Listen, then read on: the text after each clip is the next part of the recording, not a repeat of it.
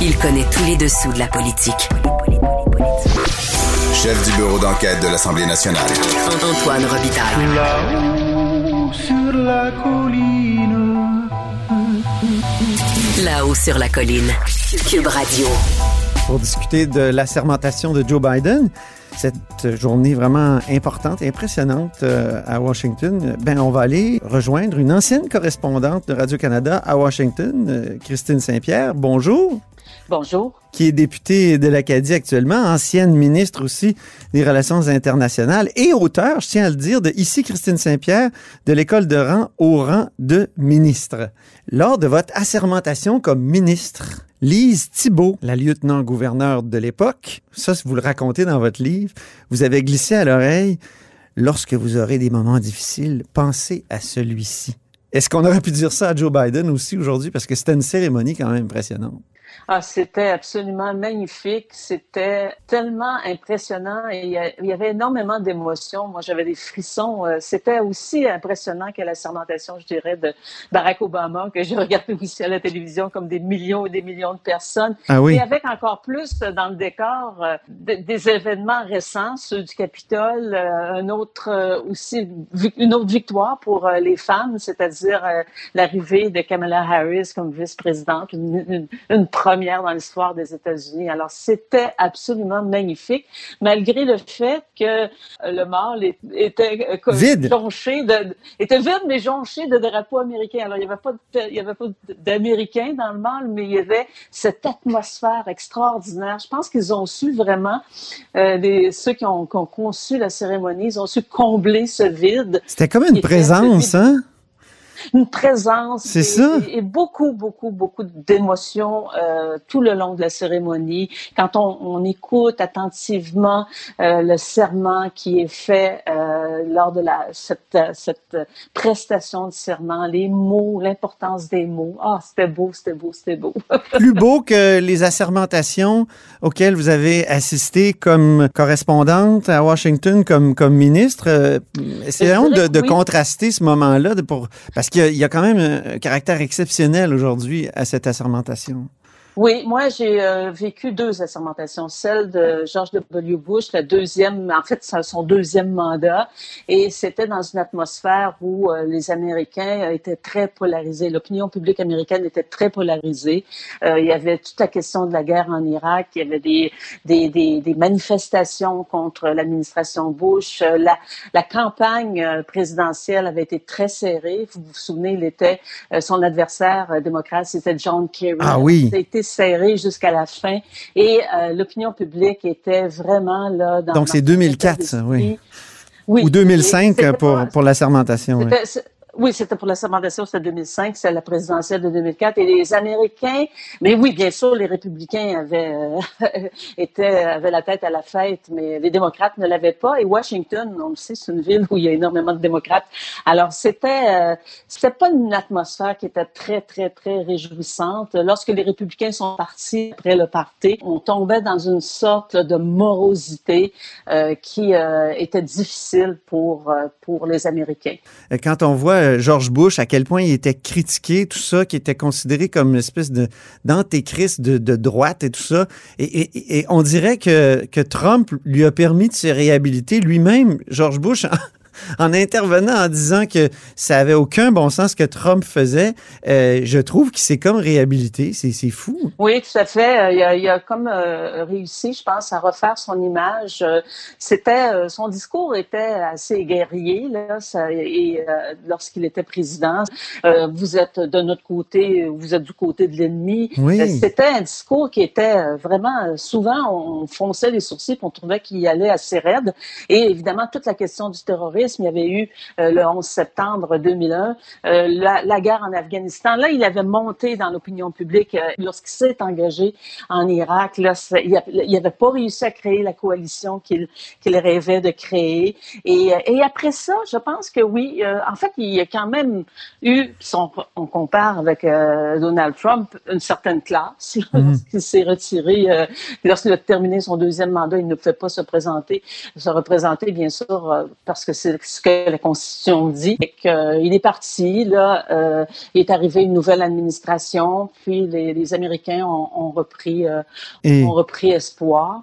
Euh, et dites-moi, vous étiez Oui, à, à la sermentation de Donald Trump, là, vous étiez aussi à Washington. 2016, oui, j'étais à Washington parce que j'étais ministre des Relations internationales et de la francophonie et on avait été invité par l'ambassade du Canada à assister euh, à, à l'ambassade du Canada. Et pour ceux qui connaissent Washington, vous savez que l'ambassade du Canada est située un jet de pierre euh, du Capitole et on a assisté à la sermentation euh, du haut de, la grande terrasse euh, de, de l'ambassade du Canada. On, voyait euh, cette, immense scène du Capitole et la sermentation de Donald Trump. On s'est évidemment, on a été invité à aller regarder, écouter le discours de la sermentation à l'intérieur. Tout le monde qui était là était assez, je dirais, catastrophé parce que le discours de Trump était était vraiment un discours à côté de celui qu'on a vécu aujourd'hui. C'est un discours où il, a- il appelait quasiment les Américains à se venger de toutes sortes de choses et que toute l'Amérique avait été complètement euh, mis sans dessous. Oui, il avait, parlé, il avait parlé d'American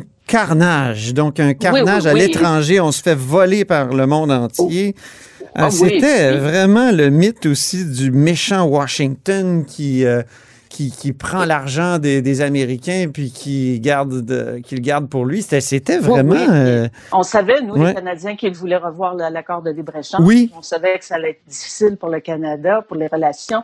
Les gens qui étaient là de, de, de l'ambassade du Canada euh, à Washington étaient vraiment sur leur garde. Euh, je me souviens aussi euh, Chrystia Freeland qui était là. On, on savait pas trop comment danser avec ce président-là Mhm. parce qu'on n'était pas habitué à une telle relation avec le président américain. Il y avait eu des présidents euh, qui avaient été très proches du premier ministre euh, canadien. Je pense à, à Clinton, puis, euh, puis Jean Chrétien. Il y a eu aussi euh, Mulroney euh, et Bush père. Il y avait, il y avait eu des, des, des moments de, de belles relations, euh, Mhm. Justin Trudeau et Barack Obama. Mais là, c'était vraiment la surprise totale que, que Donald Trump voit le Canada comme presque un ennemi, oui. un voisin, un partenaire commercial, euh, des amis. On a toujours, toujours eu de, de bonnes relations, sauf peut-être des petits épisodes, mais c'était euh, assez, les gens Donc, à ce moment-là, il y avait beaucoup d'inquiétudes dans l'air et je pense que les Oui. inquiétudes étaient justifiées parce qu'il y a eu toutes sortes de niaiseries dans ce, dans ce mandat-là et le 6 janvier dernier, c'est un peu euh, le point culminant de ces niaiseries-là. Mais pour ce qui est de l'ALENA, est-ce qu'on peut dire que ça n'a pas été la catastrophe qu'on qu'on anticipait?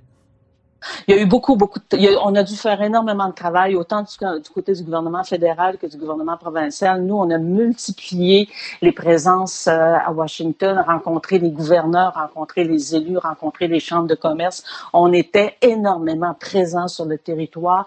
Des Américains sont venus ici aussi. Le comité du Ways and Means est venu ici à Montréal. On a beaucoup, beaucoup travaillé. On avait demandé aussi à, à Raymond Bachand d'être notre, notre, notre porte-parole, enfin, d'être notre Mais est-ce que ça a été la catastrophe, finalement? Euh, oui et non. Euh, il y a eu des concessions qui ont dû être faites sur le lait, entre autres, et il y a Oui. eu aussi la question de l'aluminium. On n'a pas été protégé autant que l'Ontario avec le dossier de l'acier.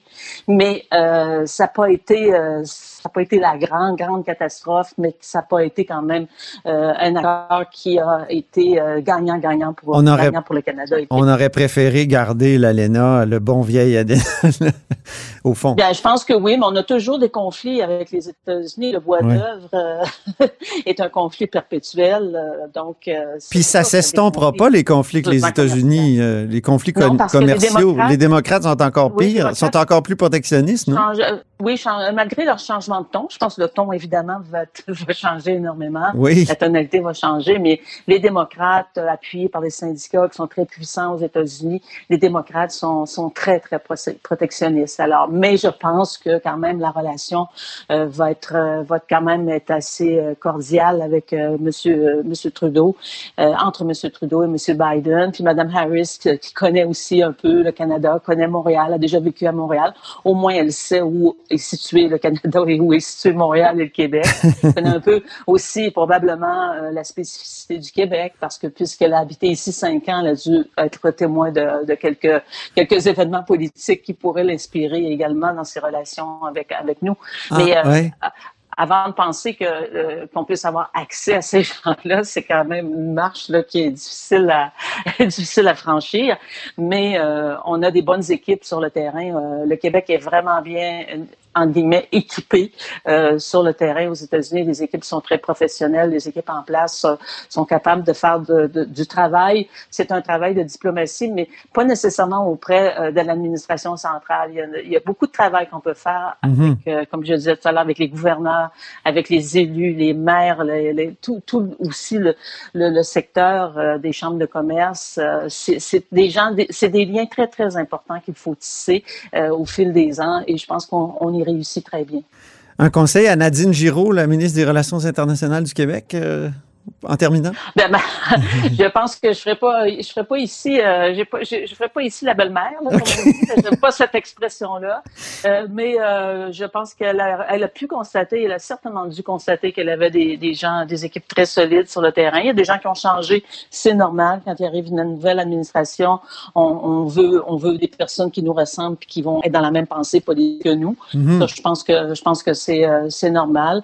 Et il faut être, il faut être présent il faut être présent sur le terrain, il faut y aller souvent, il faut, euh, il faut continuer à, à vraiment euh, marteler notre message que nous sommes un partenaire C'est difficile d'être présent en pandémie, Christine Saint-Pierre. Imagine...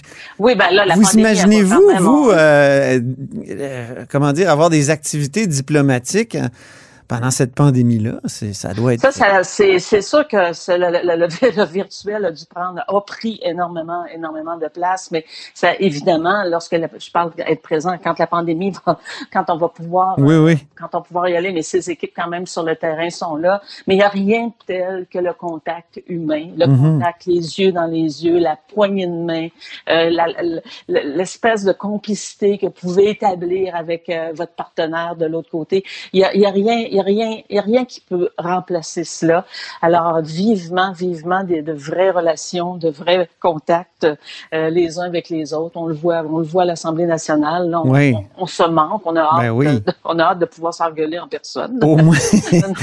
Mais on a, hâte de, on a hâte de se voir, on a hâte de se côtoyer. Puis, Au moins, aux États-Unis, Christine Saint-Pierre, il va avoir un président puis une équipe euh, qui croit euh, en la science. Oui, et euh, en la science et euh, aussi à l'importance euh, de se faire vacciner. Oui. Puis pour revenir, euh, juste une petite anecdote sur oui. la question de Madame Giraud. Moi, je dirais, elle a laissé entendre qu'elle fermerait le bureau à Cuba. ça a été une victoire diplomatique pour le Québec, l'ouverture de ce bureau-là. J'en parle dans mon livre. Oui. Et Monsieur Biden était vice-président de Barack Obama lorsque Barack Obama a rétabli les relations diplomatiques avec Cuba. Puis Monsieur Biden en a parlé encore là. J'ai vu qui avait, qui, avait, qui avait parlé sur cette question-là, comment rétablir le, la, la, la relation avec Cuba. Et j'espère, je souhaite que le Québec va continuer à bâtir cette relation-là. C'est pas pas la belle-mère que je fais là, mais ça a été difficile, ça a été compliqué d'avoir notre euh, l'ouverture de notre représentation là-bas. Il y a des choses qu'on peut faire pour les petites et moyennes entreprises qui peuvent vraiment faire des échanges économiques et ça va arriver un jour.